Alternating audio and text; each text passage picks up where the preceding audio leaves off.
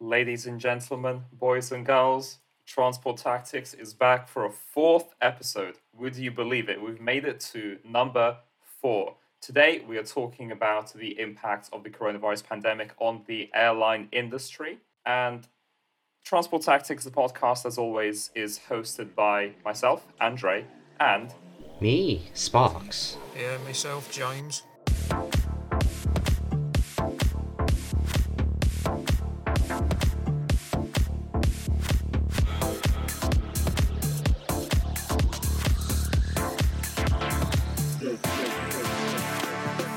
Today, the fourth episode, is a very special one because for the first time in the history of Transport Tactics, the podcast, we have a special guest. Uh, the guest today is Jamie Ward. Um, he's a transport planner at an engineering consultancy, and we are very excited to have him on this podcast. Hello. Hi. Yeah, I'm Jamie. I'm honoured to be your first ever guest. It's very cool. Um, yeah, I'm a transport planner and kind of general transport and aviation nerd, self-confessed. So um, yeah, should be a really cool discussion. Very exciting. Yeah, we thought that for this episode we need some backup when it comes to talking about all things aviation. Yeah, we're a bit train and cycling centric, I would say. I would care to admit a Yeah, I'd bit. say that's fair. Yeah, I also do like cycling, especially. But um, yeah, I can uh, definitely talk about planes. Everyone likes a bit of cycling. Yeah, I also like planes quite a bit as well. It's just it, I didn't get as into them as trains and cycling as would. So before we get uh, into the content of the episode, uh, let's just get uh, one piece of trivia out of the way first, since uh, this is the first time we are on the topic of aeroplanes. What is everyone's favorite aeroplane? I'm gonna choose a very normal one. Um, I like the A380, the big one. I like the big one. Classic choice. Yeah, yeah. I also like uh, what is it? I don't know whether it's the A3 350, but it's like. But you can't pick more than one. No, but the A380 is going to be decommissioned soon. It's not going to be renewed.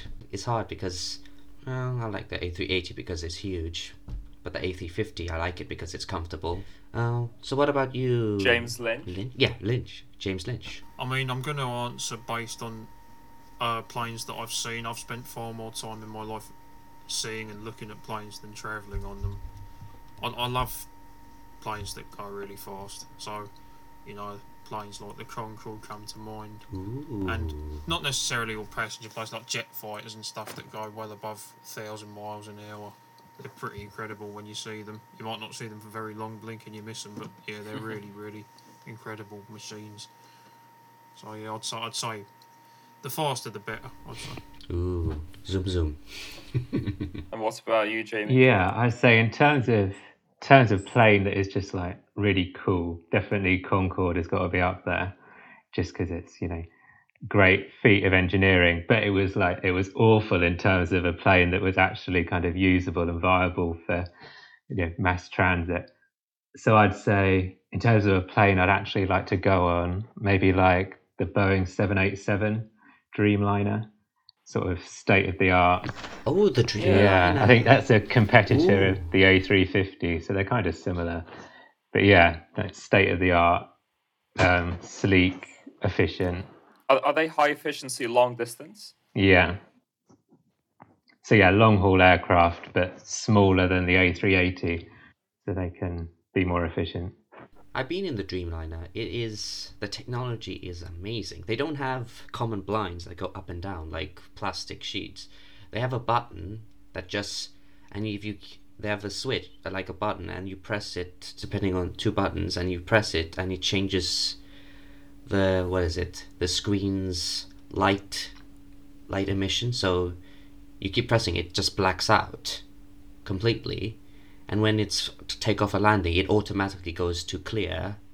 So so stewardesses don't have to tell us to open and close the blinds. I recall. That's cool. That ri- that gets rid of that hassle. Yeah. I'm gonna go last here, and I was also going to say the Concorde, but that's clearly been um, all taken up and uh, picked apart, and there's nothing left there for me. So I'm gonna have to go for a different one, and I think this is a this is a bit of a rogue choice. This isn't even a passenger aircraft; it's a it's a freight aircraft, and it is the Airbus A300 600 ST Beluga. I didn't know all those numbers. I was just looking at Wikipedia there. Um, it's a really massive uh, Mhm. and f- funny looking freight aircraft. Um, a- and I don't know. I had this big airplane book when I was little, and this was in it, um, and it always stood out to me just because of the funny design. It just looks kind of cute, and it's got a funny name. Isn't that Uh, a plane that carries planes, or at least parts of planes? I mean, it, it looks like you could fit a little plane inside there. I think that they carry like wings and stuff. So. Uh, isn't is that the one with the giant forehead? it does have an absolutely massive forehead. Oh yeah, it carried all the parts for the A380. That's how big it is. That's how significant it is. Very cool. It is truly amazing. In terms of military planes, I am really stumped. Like I like I can only think of two, three, four names. Uh, like a Hurricane, F fifteen. Spitfire, come on. No, that's like that's the war. I'm talking about modern military. Uh, fair enough. yeah, Hurricane, Tornado. Um, Talking about the tornado that has swept through the uh, aircraft industry, the airline industry in the Oh. last year, uh, shall we turn Oh, I to, like uh, that segue. ooh. Yeah, and I wanted to start this discussion by um, going back a little bit to the state of the airline industry before COVID, so so we can really kind of trace it forward and have a bit of a timeline.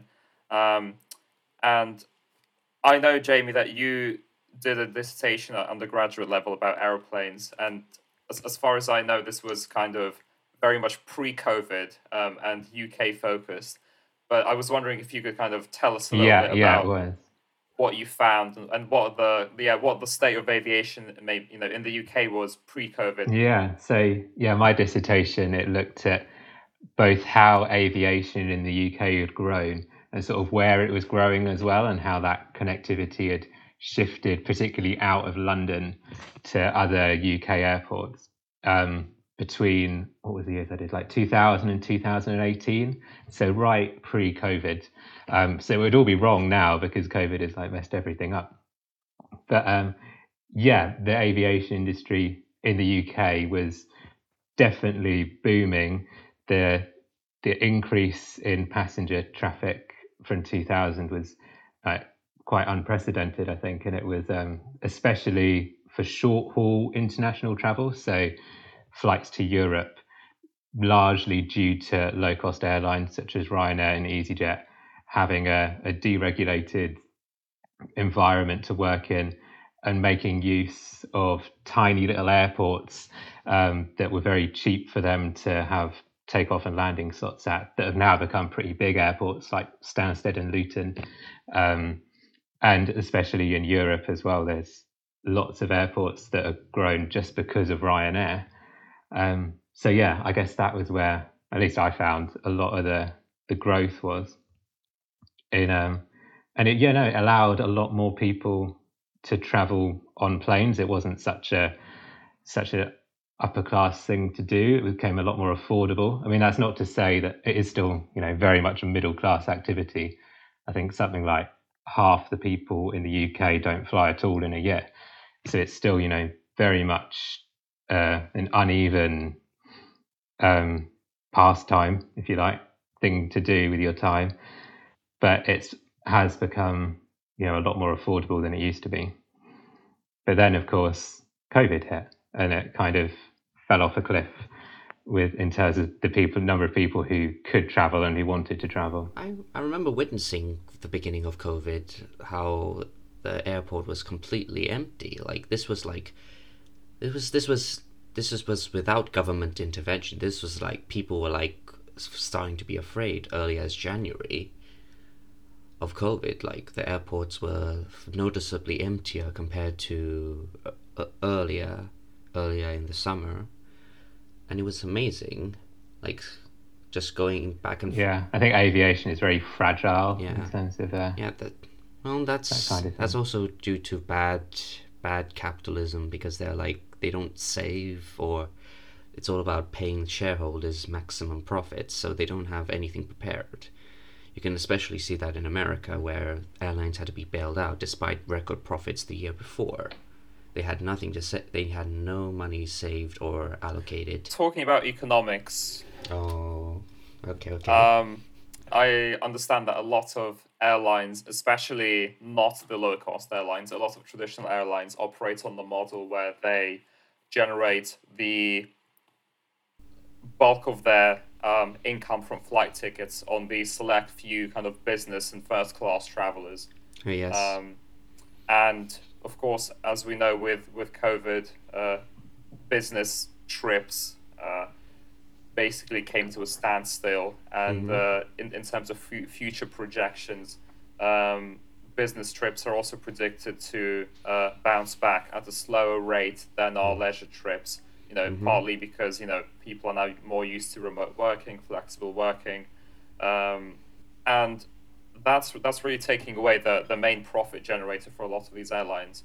So what's what's the solution and do the these airlines have to change their model of um, you know class you know sorting tickets by class should that system should that system be changed I personally think they may have to change the way they operate their services. So, for example, as you say correctly, um, business travel is going to be growing at a far slower rate than leisure travel. Less people will be, or far less people will be travelling in. You know, on on the. I, and I actually think this is going to affect traditional airlines who go long distances more than budget airlines because far less people are going to be travelling on these long distance business trips in, in the high in the higher class. Uh, so in uh, I mean I'm not I'm not too familiar with um the how it works on airlines, but you know going up from economy where all the business people are in the higher class uh, accommodation with on on the planes, it's going to be far less people there and therefore far less work. Meaning, I reckon they'll be generating far more income from uh, economy, maybe from premium economy as well. So, in terms of how they operate Yeah. with their staff, they might be relied upon to get more money from the lower classes uh, than than the more aff- than the more the, the ones designed for more affluent people. So I think they'll have to change the way they operate their services and perhaps invest more money in the different classes to what they used to before COVID hit. Do you think that would mean the average ticket price would have to go up? I mean, I'm not sure how it really works, but I would think so because yeah, the ticket price because would if go you're up. yeah Because- if you're if you're sort of Yeah, I relying on if, if demand goes up then the price will go up. And i think it's f- uh, it's far more likely that demand will increase at a faster rate for the lo- for the lower class uh, acco- accommodation of which there are more seats. So yeah the average t- ticket price will rise. Yeah, I think it's it's inevitable. Yeah, I remember during the pandemic, tickets to like just going from from your here in in England to where I come from used to be as cheap as 400 450 if you book it correctly or on average 600 if you just book it willy-nilly.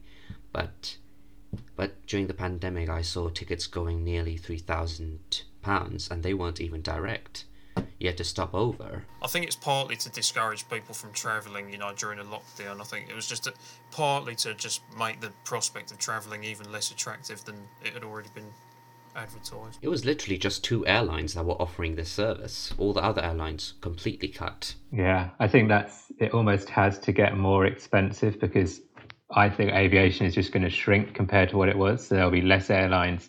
They'll be offering fewer routes. Um, and you know fewer frequencies on that route because it's just not viable to have the number of seats that they used to, because they can't sell them. And yeah, in that respect, I think flying will get pricier. And there's also an argument maybe that's not such a bad thing if particularly looking at it from like an environmental perspective of you know should we be flying as much as we did pre-pandemic Yeah. Do you feel? Do you feel passenger numbers? Do you feel it'll it'll never return to normal on all airlines, or will it just be the big airline? I think budget airlines would probably be okay, mainly because very few business business travellers use them, and they're generally used for fairly short distance holidays, which a lot of people I think will be will be going on now, as opposed to countries that you know, are quite far away and are still being hit really hard, like countries like Brazil and India. Yeah, this Um, yeah, this is really assumed. When you compare, yeah, when you compare Yeah. it to places like uh, that are fairly close to these shores, I reckon uh, airlines that operate those shorter distances might be okay. It's it's very tough to predict. Mm, true. Yeah, I think airlines like that. I was going to say, yeah, that the the low cost airlines that have sort of boomed in the last twenty years or so do seem to be quite resilient. I suppose I don't I don't know this for certain, but I don't think they were hit as much by like the two thousand and eight crash. So they seem to be able to to you know withhold these shocks to the aviation market. And whilst this is you know by far and away the biggest shock that aviation has ever had to deal with, I think yeah, if any airline is going to come out of this, it will be those low cost airlines that have yeah seem to have a really good business model. Yeah, I really do agree with that. Like, I remember taking a really good low cost airline. Like they do, they have they have all the basics for free. No infuriating extras. That sh- that should be a given. That Which I think is airline was that? Uh, was it A, A Air Asia X? Ah, okay. The X stands for extra long journey. It goes like it's it's a it's part of the A Asia group, but it's it mainly does flights to up to six hours. So that they are a kind of low cost but um, longer distance, long longer haul airline. It reminds me maybe of like Norwegian Airlines. Oh yeah. Oh yeah, they're like Norwegian, I guess. Yeah, but they're not. But the but but their price would not be super low. They're like they're like they're un, they're very they're undercutting enough to be considered a low cost, but they're not super low cost. They're like 200 300 pounds for a six hour mm. flight, both both okay. ways. So return. Yeah, not not like your ten pound Ryanair. No, no, no. From my experience with Air Asia, especially with Air Asia X, I would describe them as the most premium economy airline you could ever take because it has like it does it does a bit extra to make you feel happy taking that flight.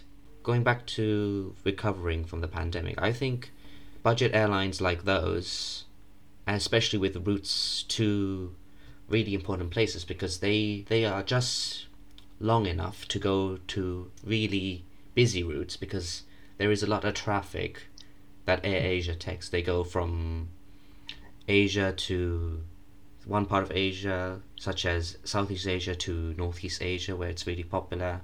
They also go from Southeast Asia's Muslim nations to Mecca as well, which is really popular line. That's going to recover really quick post pandemic due to the need for tourism and people wanting to travel. Yeah, I think as as long as um, leisure demand and tourism uh, picks up, which I'm sure it will, and pretty fast, um, then those airlines are going to be okay as long as they kind of keep on their toes and they capture the um, emerging markets, you know, where, where the demand is, and they keep pace with which countries are being locked down, which countries are being opened up, and kind of re- reschedule, replan what services they they are able to um, try um, to deliver. Um, but I think in, in terms of the aeroplane stock, uh, if that's the right word for it, I don't think they would have to change it. Un- unlike some of the traditional carriers, as as we said previously with the A380, for example, that kind of capacity and demand does not seem to be viable at the moment, or um, in in the near future as well. I was I was looking somewhere at uh, kind of the the models that airlines use in terms of the services that they operate. For example, like a hub and spoke model, and I've I read that uh, some airlines are kind of going or going away from a hub and spoke model in the context of COVID. And I wanted to ask Jamie if you kind of know anything about that or um, Yeah, how that could be related to the pandemic. I think this is a trend that actually comes from sort of pre-COVID, where where you have like aircraft such as the 787 or the A350, as we mentioned earlier, that are long distance but lower payload, so they carry less people. They are much more efficient to run between cities that don't have that higher demand, but still have you know enough to to fill a smaller aircraft. So you can go direct between those two cities rather than having to go from A to B to C via like a bigger hub, which is where, you know, in the hub and spoke model is where airlines would feed all their flights into one central hub in a big city, so like BA at Heathrow. And then from there you'd disperse out again on other flights to to wherever you actually wanted to go. So it kind of cuts out that that middle stage and yeah, I think low cost airlines have certainly managed that as well. Ryanair doesn't use hubs because they're too expensive and instead chooses to run, you know, lots more flights between city pairs that are, you know, you wouldn't run with a big aircraft because you never fill it. But they've managed to make it viable. So yeah, I don't know what will happen post COVID, whether they will yeah, I can see that trend continuing, I guess. In that maybe big cities will become less influential in terms of the aviation market. You won't necessarily have to go via these massive hubs anymore. Yeah, at least in terms of business travel, I think. Isn't would you say that Stansted is a um, a bit of a hub airport for Ryanair, or is that not a correct statement? I suppose so. Yeah, as in they run a lot of flights out of Stansted, but it's not like with Ryanair you can't even buy connecting tickets.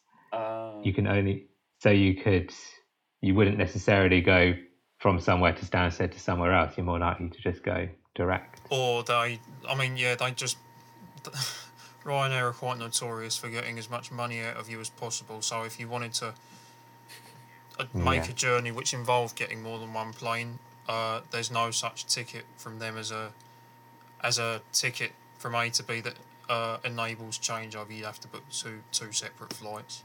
Um, that's just that's Mm. just how. And then if you miss your second flight Yeah, because their first one is late, then Yeah, tough. exactly. You have to pay for another one. yeah, they they they've got a bit of a reputation, but that that that rants for another day. Looking at the future, I think there's no doubt the main disadvantage of perhaps flying and aviation not returning to what it was was the fact that so many jobs are at risk, which is a shame. Last year, British Airways announced 12,000 redundancies, which is really alarming.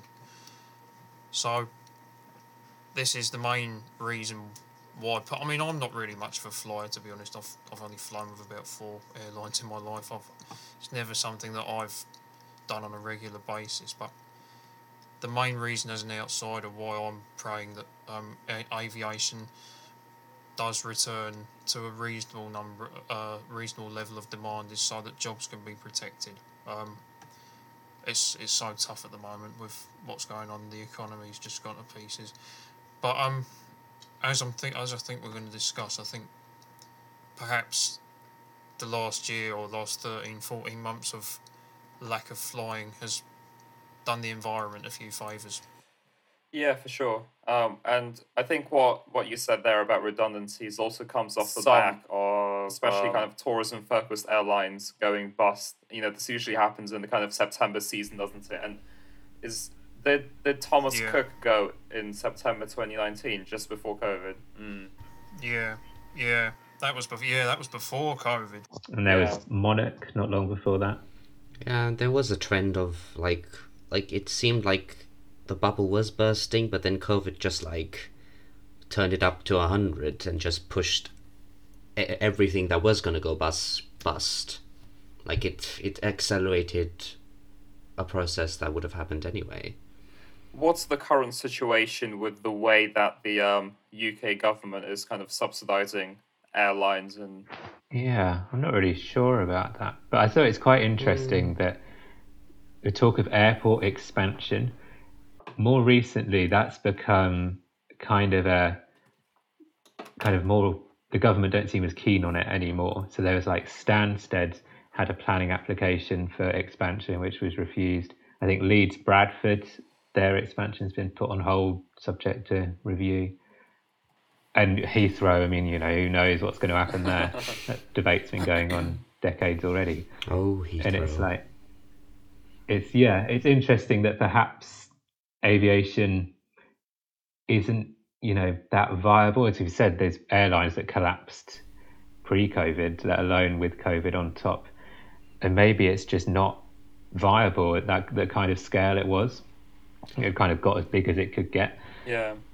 And um, I personally can't see the third runway happening at Heathrow because it's partly because Boris Johnson at heart doesn't really want it to happen. I remember him saying that if it was um, voted to go ahead, he'd lie in front of the bulldozers, uh, causing all the demolitions and constructions. Well, constructions. is is is that because he was a big fan of the alternative Boris Island? I- I mean, possibly, but he doesn't live too far from the area, and I don't think. Yeah. He, I mean, pre-COVID, I don't think That's he'd true. have been a fan of uh, an ex- an increase in flights overhead.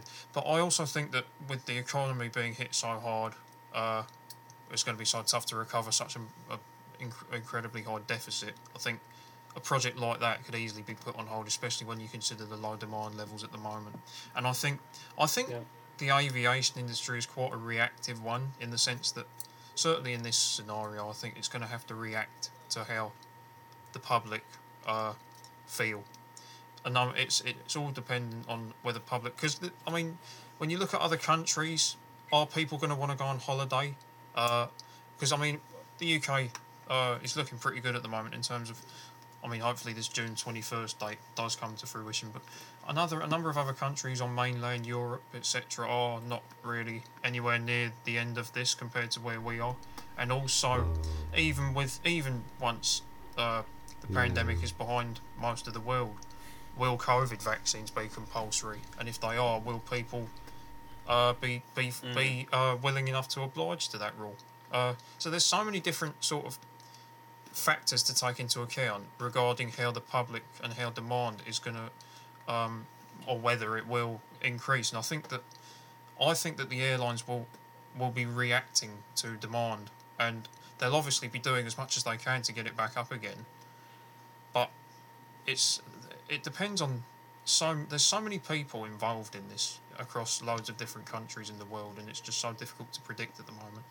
But personally, regarding the third runway and different various different projects, uh, sort of, ex- which are sort of there to expand I aviation. I, I can't see many of them going ahead now.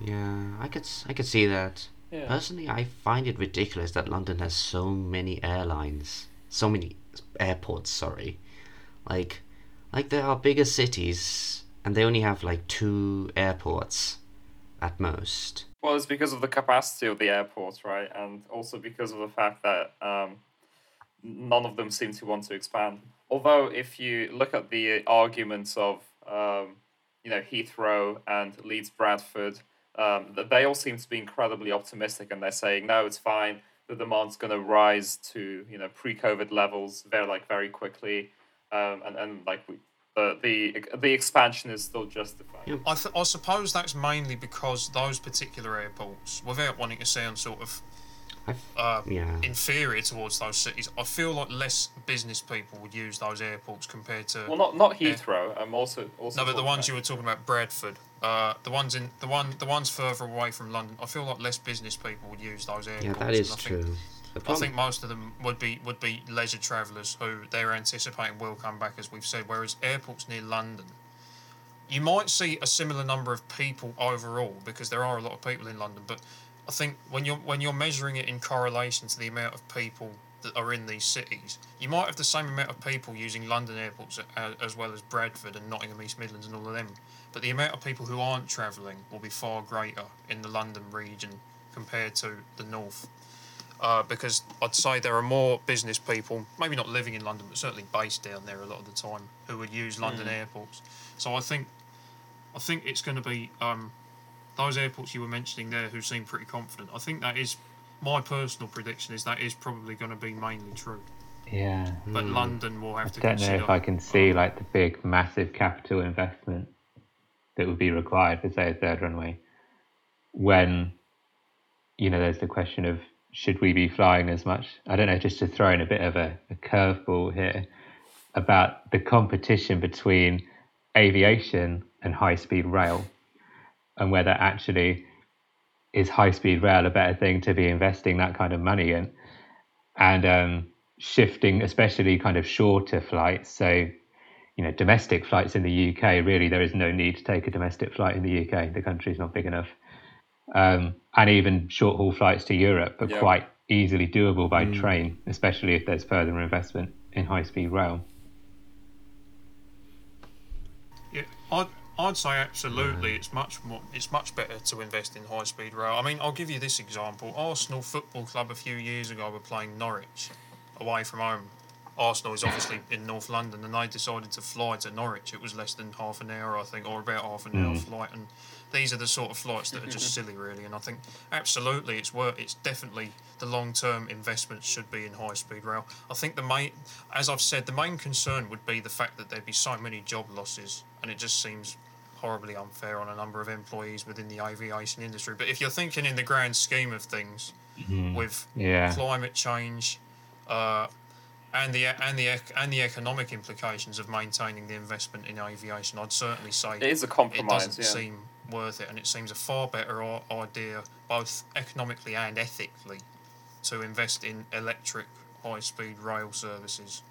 Uh, That is so true. I get like whether it it doesn't matter which government like is in charge, whether they're the one who commission it or finish the infrastructure project, airline, railway, anything. There always seems to be some sort of like whenever they do anything, there seems to always be trouble at the beginning or middle of the project. Anything, COVID, high speed rail, and they only seem to do good when it's nearly done as you can see with COVID. Like I, could imagine the same thing with high speed HS2 and everything, but it seems like the gov the gov any government seems to have always have this ability to make everything overpriced, complicated, unnecessarily. Like I saw HS2, and I'm like thinking. Why did they have to create a new company? Why did they have to do this and these all these extra steps to to like they had to they started a company from scratch to create a new high speed rail line. They could have easily found a company that that has done this in the past and just hired them to do it for us and pay and pay for them to do it for us. But no. They had to hire their own CEO, create a new HS2 corporation, and it's the same with COVID and everything and aviation. They just make things complicated. And it's like it's really concerning, but well, it's just weird, to be honest. Well, I, I think some of the I think one of the reasons that these mega projects always end up like hitting some kind of crisis is because they, they take so long. You know, these are usually 10, 15 year things, 20 year things, and there's bound to be something. And, you know, it, HS2, looking at its implementation lifespan, the next 10, 15 years, there's probably bound to be another crisis of one form or another that, that might push things back even further. oh, absolutely. And I was going to bring up this. Crossrail. well, It's, it's really bad. I was going to bring bring up uh, this example, so uh, so I was happy that you mentioned high speed trains. Um, earlier this month, France brought in a ban on uh, domestic flights in instances where the trip can be completed by train within two and a half hours. hmm Um, and I think that's a very interesting kind of example to follow. Um, well, you could say that fine, France has a much more fleshed out high speed rail network. They have the T- TGV going almost everywhere. Um, but it's it's still uh, it still shows that high speed rail is a viable alternative, and that something like that could be could be brought over here. Yeah, but what? So one thing I do want to say is, okay, it might obviously if you're taking a train from London to Glasgow, it takes about four and a half hours. If you're on a plane, uh, from when you take off to when you land, it's probably not much more than an hour. It might not even be an hour. It might be less. I'm not sure. But the what what I'd say to that is, how long, do, how much time is there between when you first arrive at the airport and when Yeah. you take off? Oh, it must yeah, be about two hours. If you if you factor Yeah. if you factor in turning up at the start the, the airport you leave from, if you're if that is if this is how you're measuring it, you turn up at the airport and then you leave the other Mm-hmm. airport that you arrive at. I'd say the di- I'd say the difference is Yeah. minimal. With a train, you turn up about half an hour before the train's scheduled to leave. You board the train, you're away, uh, provided there's no delays or anything, of course. And then you arrive Mm. at your destination, put your ticket through the barrier, and you're out. I think that's what people see uh, measure, like sort of make the contrast based purely on the journeys. I think if you take all of that into account, you'd find that you're you're losing very little time uh, by taking the alternative uh, rail route. And when you think how small the UK is relatively Mm. to countries like France, um, most of mainland Europe, there's it's, there's no excuse uh, for for using such a uh, a vehicle uh, that's so dependent on on you know carbon. Well, emissions one and all that, excuse people could dependent use Yeah, is that um, domestic air flight tickets could sometimes be cheaper than uh, yeah, it's the train tickets. cost. I think that's a real problem. But but, but I, I, I think that I think that if we're sort of to follow the example that France, all that needs to be factored in by the government, and I think the government need to work with the corporations, and perhaps the corporations can work with each other. It would be nice. What I was thinking was going back to what I was saying about employees. Maybe if, if there was so, some sort of agreement, you know, maybe a train operating company who would inevitably gain more passengers if, if we followed France with that with the ban they've introduced. If they are gaining more passengers, they'll need more staff, and perhaps there could be some agreement where they take on the staff from the airline and keep them in, in work. You know, you know. It, I think if we if if we sort of form alliances and and come to agreements and compromises on these things, that can all be sorted out. But I think in the grand in the greater scheme of things, I think ticket prices is a fairly minor issue, in my personal opinion. I also think, um, yeah, domestic flights are too cheap and they should be taxed, Yeah. basically, to make Yeah, them true. unviable. And um, yeah, I think that's, especially with like in the context of climate change, we have to fly less realistically, and that's something that's quite feasible to cut because there are other options in taking the train, and it's all it takes is for extra taxes to be put on flying and and ideally making train travel cheaper as well. And then the, the shift would happen. I'm just thinking, is there anything fundamentally happening with airplanes themselves that could make them much more better for the environment, like fuel alternatives or the way they're built or just general efficiency? Like, is there any like because there there are some scenarios where you have to take an airplane. I think compared to say like the electric car is becoming you know a lot more commonplace now. In terms of electric planes, they're just like way off and are really not very realistic. And there's a lot of um, I guess hypes about technological fixes normally because that's kind of the ideal for you know if you're a politician just to say oh we don't have to make people fly less we'll just you know invent planes that don't emit any carbon emissions but they don't exist yet and are, are way off you know ever realistically happening Yeah. so i think And just one thing to add, just to add quickly, sorry. We've already got electric trains. We don't have to wait for them. They're already Yeah. there. Yeah, we don't have to wait for them. That's fundamentally like Yeah. unless you can get unless you can get batteries to be efficient enough, you can't really see planes. Plus, they suffer from weight issues. The batteries. yeah it's the batteries they can't get anywhere near the range that they currently can with jet fuel Yeah, because of the he- and i think like as well. Yeah, because of how heavy they are. And like flying is the the most carbon intensive thing you can do with your time, Yeah. and I don't think that's going to change anytime soon. And um, yeah, for that reason, yeah, in the context of emissions, there has to be a reduction in in the amount that's flying. Also, just thinking about like leisure travel, I guess you guys all into trains. I see you've heard of like is it Man in Seat Sixty One, Seat61.com. He like gives um, advice on how to travel by train for holidays and like how the train journey itself can be really enjoyable and actually like part of your holiday. Mm. Yeah. So it's your you know the the journey as well as the destination. Oh yes. And actually, if you want to go on holiday to France, you can or Spain or Italy or wherever, you can take the train instead of flying. And flying. I'll tell you something, Eurostar have suffered incredibly badly throughout COVID. Just like it, no worse, no better. I mean, they're no better off than any airline at the moment in terms of how how how much they're struggling. And I've always had a soft spot for Eurostar. You know, I used to work for them, and it was an honour to do so. And I think that you know they're a fantastic example. And certainly, I'll say this: this is something that I know as a fact. The amount of hassle there is with checking in passports and all that is far less at Eurostar than it is for any airline. And I think, um, you know, as you say, Jamie, I think with, I mean, with certainly from my experience, if you're travelling on an aeroplane, and you look out the window, all you see is clouds and the sky. You know, when you're on a train, this I mean this is a fairly minor factor, but when you're on a train, there's there's a lot to there's a lot to see. You know, it's part of the experience. It's a journey that you can enjoy. You know, some people would sit on a train all day just to you know see what they could find, all the all the scenery that you could see. You don't get that experience on a plane, do you?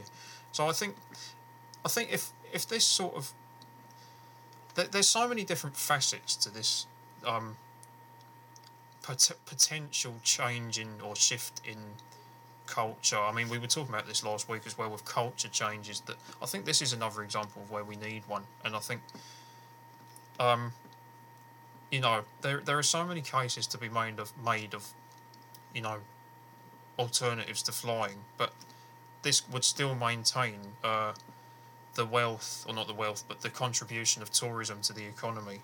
Uh, and as we've said, the main the main uh, sort of stumbling block is, is the fact that so many people would be in trouble uh, in terms of their employing employment status because there's so many people who not only work for airlines but really enjoy working for them. It's quite a unique job to have, be part of cabin crew or or uh, as a pilot or whatever it is. Yeah, a lot of the times Um, people have these jobs for but- life, don't they? You know, you, you see Yeah, you see par pilots. Um, you see these videos on YouTube where the pilot's like, "Okay, this is I'm you know 67 now, and this is my last flight, and it's a privilege to have you all on board." And everyone starts Yeah. crying. And, Oh. I think that that would be the main thing. But I think what needs to be done to sort of solve that issue is I think there needs to be pro- a sort of unified negotiations and and sort of work to be done regarding you know the the, the progression of not just aviation but all sort of trans transport um, service providers and I think that people working on aviation whose jobs are at risk um, they're the ones who will be required by the passengers who want to travel domestically. There'll be plenty of domestic holidays this year, I reckon. You know, people have been desperate to go to the beach or whatever, even if it is in, in England, which isn't the warmest country in the world. But people will want to travel again. And it might not, passenger numbers might not be the same as they were in aviation, but I think overall, the amount of travelling will, that will be done will reach pre pandemic levels. Maybe not straight away, but in yeah, give it a year or so. I think I think it will happen. Um, it might not necessarily be through flying, but I think something can be done uh, to sort out the issue of redundancies and all that. And I mean, some airlines, some, airlines will go bust. It will happen. yeah, I think it will definitely get to that level, um, especially leisure.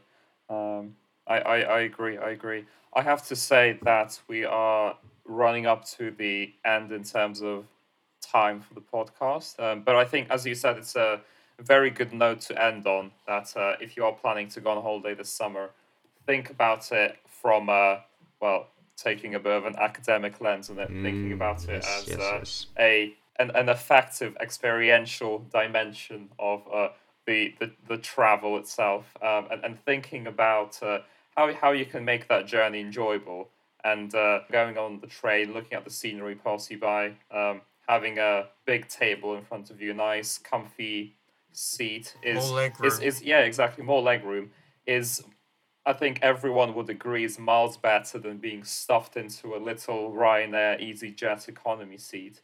Um, Yeah, yeah, it is special to go on a train because, like, I remember seeing, like, the people who worked on the platform salute the train as they leave each station. But yeah, that's like a really unique thing where I come from. We do it like that, like also when you when you get off the train you're like in your destination straight away. Like I especially i always use the example of edinburgh is something i really remember when i went there getting off the train. You come out the station and like you can see edinburgh castle just right there. You're right in the city centre. And you don't just don't get that experience when you're on a plane. You end up in some soulless airport and you Yeah. still got you know you got to get on a bus or a train or whatever to actually get to your Yeah, destination. And yeah, I think I think we all agree. But as we've said, the main the main cost would be the fact that people would be uh, relieved relieved of their duties. But I th- as I've said, I think there can be something done there. I mean, when Thomas Cook went bust, uh, the company I work for, the rail company, took on quite a few, uh, two or three Thomas Cook employees or former Thomas Cook employees. Ultimately, all transport companies are all running the same service, and it's an extremely popular and important one. And I think if they were all able to work together with the airlines to provide the work that's necessary, and uh, not just for for the employees, but also for Yeah. the passengers, I think that I think that we can solve the issue with needs not too many people uh, ending up unemployed. there needs to be like some sort of integration and some sort of like regulation and like laws that make it easier for airlines to work together to compete and just to make mo- and just to be responsible and make money like do everything that they can to work properly and currently airlines train companies can't do that with current regulations like if they want to build a new station they can't because they don't own it So I think we can summarize by saying that you know COVID has presented a lot of challenges, but also by highlighting a lot of the issues, I think it's uh, perhaps presented some new opportunities um, and also shown us the ways in which we can make things better. Shown us that international travel on holidays, you know, by aeroplane isn't necessary, and as a bit of a silver lining, hopefully push this all towards a more sustainable way of uh, living, which would hopefully be beneficial when it comes to tackling climate change. Um, but I think r- wrapping things up, I have to thank Jamie for coming on to the podcast today. It was very nice to have you. Yeah, thank you for having me. It was good fun. it's great And uh, I'm sure later on, if this podcast survives for a while, you're welcome back to hop on another episode. Uh, thank you. Yes, recurring guests, recurring guests. That'll be our thing. Next week, our topic is well, we don't know yet. To be confirmed.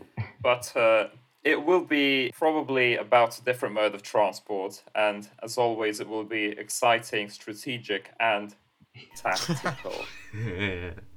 oh, is it gonna be fun, Andre?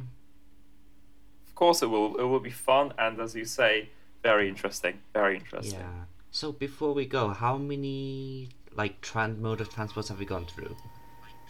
I remember Well, train, in- bicycle, I would say three. oh tree. We covered Yeah. rail What, twice. what do you think's left? Well, literally everything. Cars, trams, helicopters. yeah, there's there's still loads to talk about. Don't worry. Scooters. Oh, scooters. Oh, that's an interesting one. Segways. They've stopped making segways, didn't they? I'm I'm quite disappointed about that. I wanted to buy one. So thank you everyone yet again for tuning in to another episode of Transport Tactics, the podcast. Please put that little heart in it on Spotify and share to your aviation enthusiast friends. Yes. Indeed, yeah. We will all see you very soon once again. Um, this has been Transport Tactics. Goodbye, everyone. Yes. Goodbye. Bye. See ya. See ya.